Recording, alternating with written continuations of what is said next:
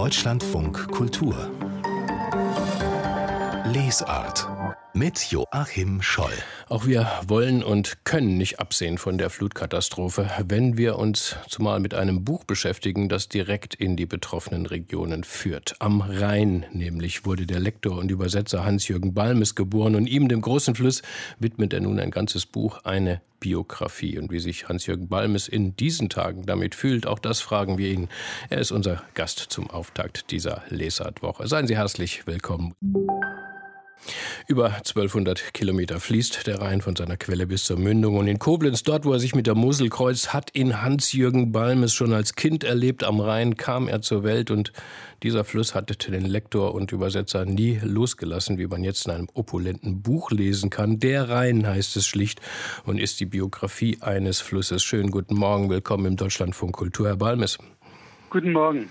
Als wir uns vor einigen Wochen mit Ihnen verabredet haben, Herr Balmes, da war noch kein Gedanke an eine Katastrophe, die jetzt so viele Menschen in der Gegend am und um den Rhein getroffen hat.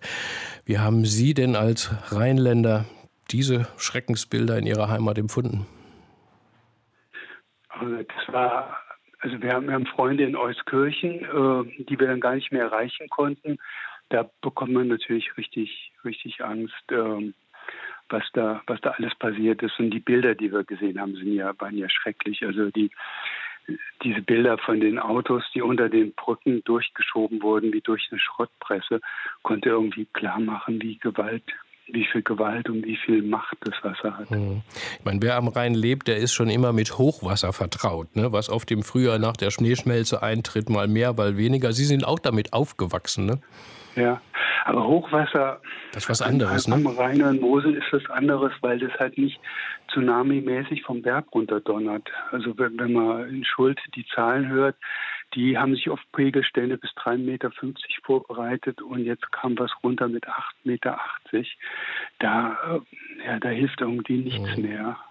Und dazu kommt halt, dass der Rhein und die Mosel ja da, wo wir die meisten leben, relativ äh, flach fließen, äh, während, während die, äh, die Erft und die A, die haben ja Höhenunterschiede von 400 Metern auf 80 Kilometer Flusslauf. Das ist gewaltig. Man, mehr als 20 Jahre ähm, liest man, haben Sie sich mit dem Rhein beschäftigt, sechs Jahre an diesem Buch geschrieben. Heute hätten Sie vermutlich noch ein Kapitel anfügen müssen, ne? über die ja. Gewalt des Wassers ja. vielleicht auch. Ja. Aber interessant fand ich auch den Fluss Erft, äh, der um, an dem wir alles gemacht haben, was wir am Rhein auch gemacht haben, nur irgendwie vor, vor wenigen Jahren und wo es auch eine, eine gute Geschichte gibt. Also ähm, wir haben diese riesige Katastrophe mit der eingebrochenen Kiesbruch bei Erfstadt, aber man hat ähm, die Erft jahrelang dazu benutzt, die äh, Grundwasserabpumpsachen aus dem Garzweiler, aus dem Tagebau, aus dieser riesigen Grube zu benutzen. Und dann irgendwann war das nicht mehr so notwendig. Man fand andere Wege, das Wasser versickern zu lassen und hat dann äh, die, äh, den Unterlauf der Erft wieder renaturiert. Und das hat eine weitere Katastrophe eigentlich verhindern können, äh, die passiert wäre, wenn die Wassermassen von Erftstadt runter bis zum Rhein gedonnert wären. Äh, an diesen Worten hört man, Herr Balmes, wie sehr Sie sich auch mit der Ökologie, mit der Flussökologie in Ihrer Gegend ähm, befasst haben, natürlich äh, bei der Arbeit für dieses Buch. Wie und wann entstand denn überhaupt die Idee, eine Biografie des Rheins, also eines Flusses, zu schreiben? Ja, das Überraschende war, als ich in der Gruppe Messel ähm, ging und mir die Sachen dort angeschaut habe, dass, dass ich gesehen habe, dass der Rhein eigentlich gar nicht in der mit Quelle und Mündung diese normale Logik verfolgt, sondern das in der Mitte entstanden ist mit dem Oberrheingrabenbruch. Und das zweite Ding, die zweite große Entdeckung war eigentlich der Slufter, ein wieder ein Krater, diesmal vom Männchen gemacht, der in der Mündung liegt und dem all der Giftmüll äh, gesammelt wird, den, den man nicht mal ins Meer verklappen darf, den man aber ausbaggern muss, um den Hafen von Rotterdam schiffbar zu halten. Und diese riesige Giftmülldeponie ist so etwas wie die Zukunft des Flusses und diese grobe Messe ist ein Blick in die Vergangenheit des Flusses. Und deshalb die Idee der Biografie mhm. und und wenn man einmal diesen Überraschungen folgt, findet man immer wieder neue. Meine, Sie sind schon als Kind mit dem Faltboot auf dem Rhein gerudert. Jetzt haben Sie wieder weite Strecken auf diese Weise zurückgelegt, also wirklich auf dem Wasser. Was wollten Sie so ja, im Wortsinn erfahren? Was war das für ein Erlebnis? Ja, es ging mir darum, den, den Raum, äh, den Naturraum des Rheins zu erfahren. Und äh, das war klar, äh, man musste dann nicht einfach nur Bücher wälzen und am Schreibtisch sitzen, sondern so viel wie möglich in die Natur selber rausgehen. Und das Faltboot ist deswegen so besonders geeignet, weil es halt, äh, es ist fast eine bewegliche Konstruktion und durch die Leinwand spürt man, wie das Wasser am Boot vorbeifließt. Man ist wirklich mittendrin. Warum ist es am Rhein so schön? Am Rhein so schön, weil am Rhein die Geschichten uns von deutschem Ruhm berichten. So geht ein Vers aus diesem berühmten ja. deutschen Volkslied. Es ist auch ein Fluss der Zeitgeschichte. Auch das haben Sie in den heutigen Blick genommen, wo von diesem Sangesruhm ja nicht mehr so viel übrig ist. Ne? Nee, also eigentlich ehrlich gesagt wollte ich dem so ein bisschen aus dem Weg gehen, äh, weil äh, weil er eigentlich den Rhein zu so einer Attraktion gemacht hat, die den Rhein dann selber irgendwie fast verdeckt hat. Und wenn man sieht, ähm, mit, äh, wie der Mensch mit dem Rhein umgegangen ist, durch die Kanalisierung, die Schiffbarmachung, die Vergiftung durch Industriesachen, äh, das war die ganzen Wunden, die wir dem Rhein zugefügt haben, wollte ich in Fokus auch in den Fokus nehmen. Und dazu gehörte auch äh, die gewaltige Zerstörung in den letzten Tagen des Zweiten Weltkriegs. Mhm. Wir reisen mit Ihrem Buch wirklich äh, quer durch die Zeitalter, topografisch und historisch und paläontologisch kann man sagen, aber auch mit Kunst. Bei einem Mann der Literatur wie Ihnen äh, lag das auch ein bisschen auf der Hand und auf Ihrem Schreibtisch, nämlich zum Beispiel das berühmte Wasserbuch von Leonardo da Vinci, etwa aber vor allem auch Bilder des Briten William Turner aus dem frühen 19. Jahrhundert. Mir war gar nicht bewusst, was für ein großer Rhein-Fan Turner war, was hat denn diesen Wahnsinnsmaler, also ich finde den so unglaublich äh, toll, ja. so am Rhein fasziniert? Ja, ich glaube, er hat dort eine Wildheit gefunden, die die Flüsse in England äh, für ihn einfach nicht mehr darstellen konnten. Die Ufer waren schroffer, äh, die Ruinen waren größer, ähm, die Gewalt des Flusses war einfach größer. Und er hat ähm, aber etwas entdeckt, den, den Landschaftsraum als etwas Dynamisches. Während, während sonst halt die Maler gerne sich vor die Lorelei stellten, haben sie die Lorelei gemalt, so wie das jeder sie erkennen konnte, ist er hingegangen und hat quasi alle 100 Meter im Vorbeiwandern eine neue Zeichnung gemacht. Später konnte er mit dem Boot fahren, mit dem Dampfer. Da hatte er wieder die gleichen Zeichnungen gemacht und es wenn man sich die Sachen anschaut, ist man zwei Sachen verwundert. Das eine ist, es ist fast eine mitstenografierte Landschaft, was er bei jedem Besuch wiederholt, also fast obsessiv und, ähm, und gleichzeitig äh, erlebte die Landschaft wie in einem, man kann die Zeichnungen wie im Daumenkino hintereinander legen. Es gibt großartige Reinbilder äh, von Turner, die im Buch abgedruckt sind. Sie beschreiben in einem Kapitel einen Augenblick Turners, den Sie am 16. April 2019 ganz konkret selbst erlebt hätten. Was war das für ein Moment? Das war so ein Moment, wo, wo unklar wird, ob äh, man schaut hinaus aufs Meer und äh, etwas verändert sich. Plötzlich bekommt das Meer eine andere Räumlichkeit und gleichzeitig hängt es irgendwie mit der Zeit zusammen. So als wenn Zeit und Raum plötzlich äh, wie die Tür an der Wand durch eine Angel verbunden wären. Und, und die, dieser Moment von einem großen Gegenwart, ähm, und dem, glaube ich, ist das genau das, was Sie auf den äh, Aquarellen von Turner suchen. Diesen einen Moment, in dem Turner das Werden der Landschaft ins Auge blickt. Mhm. Wissen Sie, Herr Balmes, ich habe Ihr Buch mit besonderer Freude studiert, weil ich nämlich ein, zwei Mal, ein, zwei Mal im Jahr am Rhein bin, im beschaulichen Bad Breisig zwischen Remagen mhm. und Koblenz. Und da wohnt meine ja. Schwester Monika, die uns vielleicht sogar jetzt zuhört. Ich gehe dann immer runter zum Rhein, setze mich dann auf die Bank und schaue auf den Fluss, die Schiffe, dieses ruhige Dahinströmen. Jetzt habe ich gehört, ist auch äh, Bad Breisig gerade wieder überflutet vom, vom, vom Hochwasser. Ähm, wie werden Sie in Zukunft am Rhein sein, am Rhein sitzen. Man kann sich jetzt mit, mit diesen Bildern im Kopf gar nicht mehr so richtig vorstellen, dass das nochmal wieder so schön wird wie vorher. Ja, ich glaube, man darf bei Flüssen also die ganzen Sachen, die man lernt, wenn man sich mit dem Rhein länger beschäftigt ist, dass jede Maßnahme, die wir tun, um unser Leben dort sicherer zu machen, woanders eine Masche aufreißen. Und, äh, und deswegen das, äh, dessen müssen wir uns bewusst sein. Mhm. Und, und von daher, äh, ich glaube, äh, es ist immer eine augenblickliche Schönheit. Mhm. Schließen wir aber unser Gespräch mit was Schönem. Ihnen hat es auch die Vogelwelt am Rhein sehr angetan. Da schreiben Sie die innigsten Zeilen. Ja, vor allem die Trauerseeschwalbe. Das ist ein Vogel, der auf schwimmenden Nestern brütet, ähm, auf Schwimmpflanzen, auf, auf Röhrichtinseln, die sich im Schilf bilden und die fast äh, vom Rhein verschwunden wären, weil wir diese Pflanzen immer seltener haben bei uns ähm, am Fluss und den Altrheinarmen. Aber da ist es äh, Leuten im in, äh, bei, bei Rees gelungen, äh, Nistflöße zu bauen und die Schwalben sind wieder da und die leben davon, dass sie sich ähm, ähm, Libellen im Flug fangen. Und ich glaube, das ist der schwierigste Job, den man als Vogel haben kann. Und das ist ganz bewundernswert. Und Sie schließen Ihr Buch auch mit einer Seeschwalbe und ihrem Flug über den Fluss. Und unsere Geschichte darin ist nur eine Sekunde. Chapeau für diesen Satz und vielen Dank, Hans-Jürgen Balmes, jetzt für dieses Gespräch im Deutschlandfunk Kultur. Haben Sie vielen Dank. Alles Gute auch für Ihr Buch, der Rhein Biografie eines Flusses, jetzt im S. Fischer Verlag erschienen mit 560 Seiten für 28 Euro.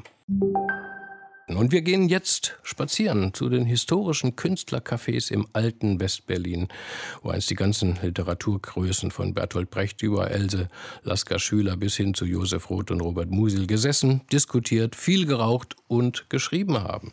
Das Literaturhaus Berlin hat gestern eine Führung an diese berühmten literarischen Adressen angeboten und unser Autor Gerd Brendel ist gerne mitgegangen.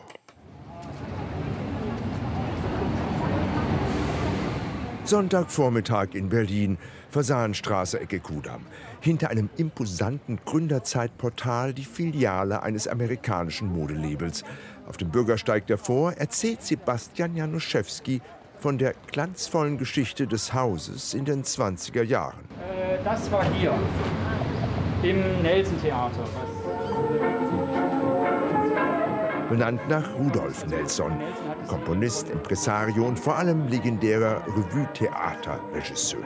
Kurt Tucholsky schrieb für ihn, aber vor allem brachte Nelson die berühmte Josephine Baker von Paris nach Berlin.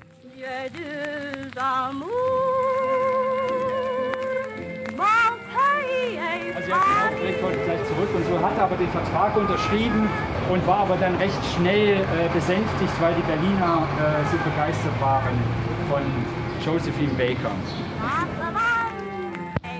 Die Berliner von damals waren so von Josephine Baker begeistert wie afroamerikanische Hip-Hop-Musiker heute von der Marke Hilfiger, die in ihrer Filiale im ehemaligen Nelson Theater mit schwarzen Models wirbt. Die Wiederholung der 20er Jahre als Farce entgeht uns Teilnehmerinnen und Teilnehmern. Und für die Konsumarchitektur, die jetzt den Kudamm bestimmt, haben wir nur wehmütige Verachtung übrig. Das ist für mich Mainstream. Sagt Jana Block, die hier mitläuft. Weil mich einfach die Zeit sehr interessiert und weil ich gestern Bücher sortiert habe, unter anderem Tucholsky und Josef Roth. Also Der wohnte übrigens im Hotel am Zoo gegenüber, weiß Sebastian Januszewski. Vom berühmten Café und Filmhaus Wien gleich nebenan steht wenigstens noch die neoklassizistische Fassade. Wo einst dem Massenmedium Film und der Literatur gehuldigt wurden, werden heute Edelprodukte zum Massenmedium Internet feilgeboten. Es gibt bestimmte Leute, für die gibt es kein Nein. In den Apple-Reklameclips werden die Edelcomputer als unverzichtbare Werkzeuge genialer Kreativer inszeniert. Sie treten auf. Sie können faszinieren. Unser Reiseleiter zu den Lieblingsorten genialer Berliner Kreativer zwischen 1900 und 1933 führt uns jetzt in einen Hauseingang unter dem berühmten Café Kranzler. Der Vorgängerbau beherbergte das noch berühmtere Café des Westens. Äh, vielleicht, dass ich zeige es gleich mal. Die Schriftsteller haben unter anderem zu sehen eben Else Lasker Schüler und Paul Scherbart. Auf einer Schwarz-Weiß-Kopie. Das waren äh, nicht Besucher, sondern das waren Bewohner des Cafés. Bis zum legendären Auszug der Kreativen um 1913. Aus Solidarität mit Else Lasker Schüler, die das Café entrüstet verließ, als sie dazu aufgefordert wurde, endlich auch einmal mehr zu konsumieren als die obligatorische Tasse Kaffee. Wir folgen der Dichtekarawane von damals zu ihrem neuen Domizil, dem romanischen Café gegenüber von der Kaiser Wilhelm Gedächtniskirche. Sie waren alle hier. Mascha Kaleko, Stefan Zweig, Egon Erwin Kisch und, und, und. Es gab einmal den großen Saal, das war das Bassin für Nichtschwimmer, dann den kleinen Saal, das war das Bassin für Schwimmer, also die, die äh, bereits Erfolg hatten und sich einen Stammtisch leisten können. Und dann gab es natürlich noch den Außenbereich, der hauptsächlich für die Touristen war. Touristen wie wir, 90 Jahre später auf der Suche nach den nicht vorhandenen Spuren einer Vergangenheit, deren größte Kreativheldinnen und Helden von den Nazis als Juden vertrieben oder ermordet wurden. Die letzte Station der Tour ist ein unscheinbarer Stolperstein im Bürgersteig. Dieser hier erinnert an John Höxter, Künstler, Schriftsteller, aber vor allem legendärer Kaffeehausschnorrer. Gedemütigt, entrechtet, Flucht in den Tod. 15.11.1938 lautet die Inschrift. Wer die Enge seiner Heimat begreifen will, der reise. Wer die Enge seiner Zeit ermessen will, studiere Geschichte hat ein anderer Stammgast im romanischen Café Kurt Tucholsky geschrieben. Es ist Sonntagnachmittag in Westberlin. Touristen machen Selfies und sitzen in Cafés, die genauso aussehen wie die in London oder New York. Berühmte Literaten haben sich wahrscheinlich hier schon lange nicht mehr blicken lassen. Die Künstlercafés im alten Berlin. Deutschlandfunk Kultur Buchkritik. Und da haben wir einen Roman aus Japan vor Augen und reiben Sie uns angesichts dieses Titels ein wenig. Das Romanverbot ist zu begrüßen. Hopsa, was ist das denn? Fragen wir gleich unseren Kritiker Samuel Harm und er ist uns zugeschaltet. Hallo? Guten Tag, Herr Scholl. Vielleicht erst kurz zum Autor. Saiko Ito heißt er und ist in Japan ein sehr arrivierter Schriftsteller, nicht wahr? Ja, also das ist insgesamt interessant, wenn man sich diese Figur anschaut, die uns in Deutschland tatsächlich unbekannt ist. Also er ist 61 geboren und wirklich unglaublich umtriebig und blitzgescheit. Er hat 86 ein Musikalbum veröffentlicht, das den japanischen Hip-Hop beeinflusst hat. Zwei Jahre später dann ein Roman, der sofort veröffentlicht wurde. Er tritt als Comedian im Kinderfernsehen auf, organisiert Filmfestivals und ist eben auch als Schriftsteller aktiv hat jetzt neben diesem Roman auch zum Beispiel 2013 einen Roman veröffentlicht, der vom Erdbeben handelt, das 2011 Japan verwüstete. Und trotz dieses, dieses interessanten Profils ist er in Deutschland äh, tatsächlich komplett unbekannt. Gut, jetzt zu diesem begrüßenswerten Romanverbot. Was steckt denn da dahinter? Was wird hier erzählt? Ja, der Titel macht natürlich neugierig und erzählt wird die Geschichte eines Schriftstellers, der eingekerkert ist in einem Gefängnis und für die, für die hauseigene Gefängniszeitschrift sozusagen einen Essay schreibt. Und die Zeiten haben sich in diesem kontrafaktischen Szenario geändert. Eine sogenannte Asiatische Union herrscht über weite Teile des Kontinents und gibt einen strammen Nationalismus als Staatsräson aus. Und Japan ist eben unterworfen und wird nur noch als Archipel bezeichnet, das vom sogenannten Mutterland abhängig ist. Und im Sinne der Zensur schreibt dieser Autor nun einen Text darüber, wie gefährlich und schlecht und miserabel Romane sind. Und über diesen Fokus, der erst einmal sehr nach Literatur, Literatur klingt, werden aber unterschiedlichste Themen miterzählt. Also die geopolitische Situation, der Konformismus der Leute, auch das Psychogramm dieser Person, die, die eingesperrt ist.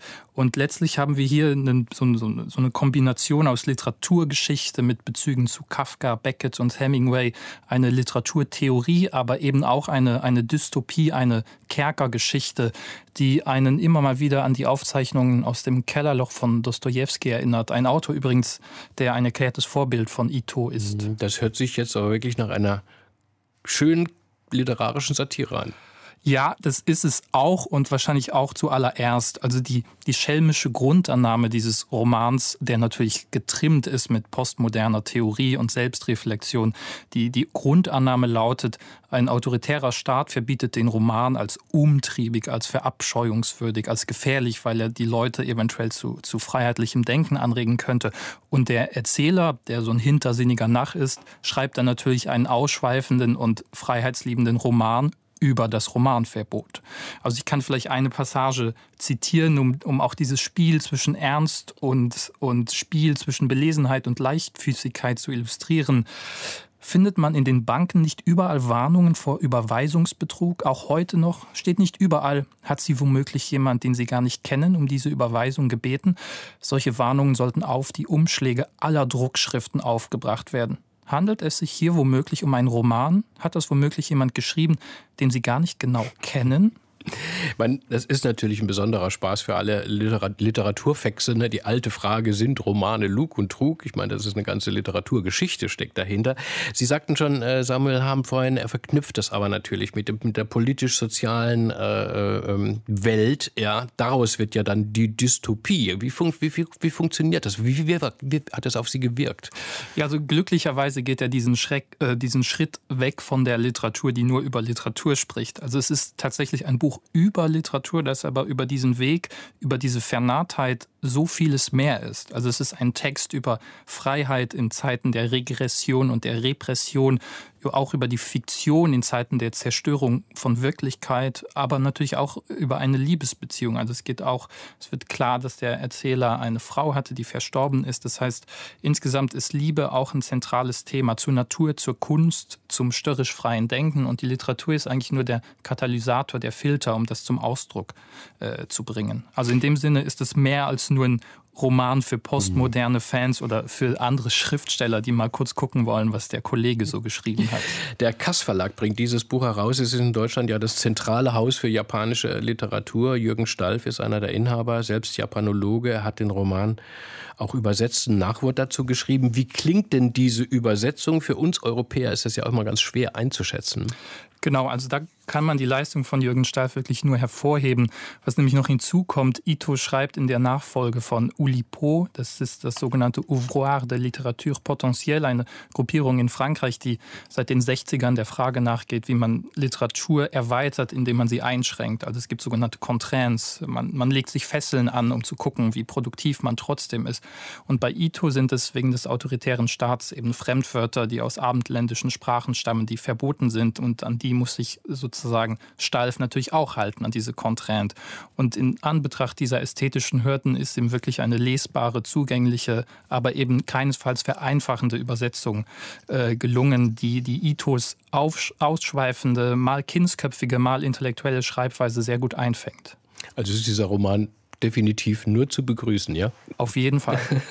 Das Roman Verbot ist nur zu begrüßen. Das Buch von Seiko Ito aus Japan, jetzt auf Deutsch im Kass Verlag erschienen. Jürgen Stalf hat die 160 Seiten übersetzt, wie gehört.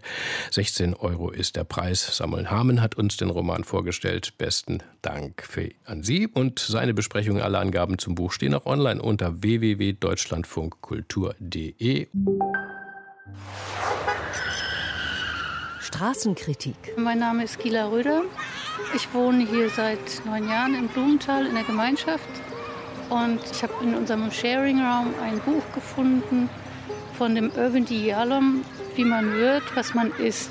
Das ist eine Autobiografie von einem amerikanischen Psychotherapeuten. Ist ein russischer Jude. Seine Familie hatte einen Lebensmittelladen und die haben kaum Englisch gesprochen, sondern mehr Jiddisch der hat sich auch geschämt für seine Familie. Das arbeitet er so auf. Er ist eigentlich ein toller Typ, aber er zeigt eben auch, dass er Schwachstellen hat. Das ist eigentlich sehr positiv, weil man wirklich auf die Idee kommt, dass man das, was man wirklich will, dass man versucht, das auch wirklich zu leben. Aus dem bayerischen Blumenthal kommen dieser Woche unsere Straßenkritiker und Kritikerinnen. Und Gila Röder ist dabei, die uns die Memoiren des Psychotherapeuten Irwin, die Jalom empfiehlt. Wie man wird, was man ist, heißt das Buch in der deutschen Übersetzung von Barbara von Bechtolzheim bei BTB als preiswertes Taschenbuch erhältlich 640 Seiten stark für 11 Euro. Wo auch wir jetzt ihm einen letzten Gruß entrichten wollen, dem dänischen Zeichner Kurt Westergaard. Im Alter von 86 Jahren ist er nach langer Krankheit gestorben. Er wurde weltberühmt durch die ja, ominösen Mohammed-Karikaturen, die dann den Anschlag auf die französische Satirezeitschrift äh, Charlie Hebdo ausgelöst haben. Er selbst war auch Ziel von Angriffen. 2010 hat er sogar einen Mordanschlag überlebt. Wir sind verbunden mit Andreas Blatthaus von der Frankfurter Allgemeinen Zeitung, auch Comic-Spezialist und Kenner alles Zeichnerischen von Kurt Westergaard. Guten Tag, Herr Blatthaus. Schönen guten Tag, Herr Scholl. Sie sind Westerhaus auch zum ersten Mal begegnet im Zusammenhang mit dem Karikaturenstreit, nicht wahr? Ja, das ist das alte Problem, dass man die Presselandschaften von Gegenden, deren Sprachen man nicht spricht, eben doch nicht so im Blick hat. Und mhm. Westergaard war jemand, der in Dänemark sehr erfolgreich war, der aber letztlich, weil natürlich viele Karikaturen sehr auf die spezifischen politischen Situationen abstellen, in denen äh, die Länder da begriffen sind, das ist natürlich nie über die Grenzen gekommen, bis hin zur Mohammed-Karikatur. Mhm. Dann war es natürlich in der ganzen Welt. Dann hat natürlich auch die Fachwelt auf diesen Mann geblickt und erstmal gesehen, was er eigentlich für ein Künstler ist. Was würden Sie, wie würden Sie ihn denn beschreiben?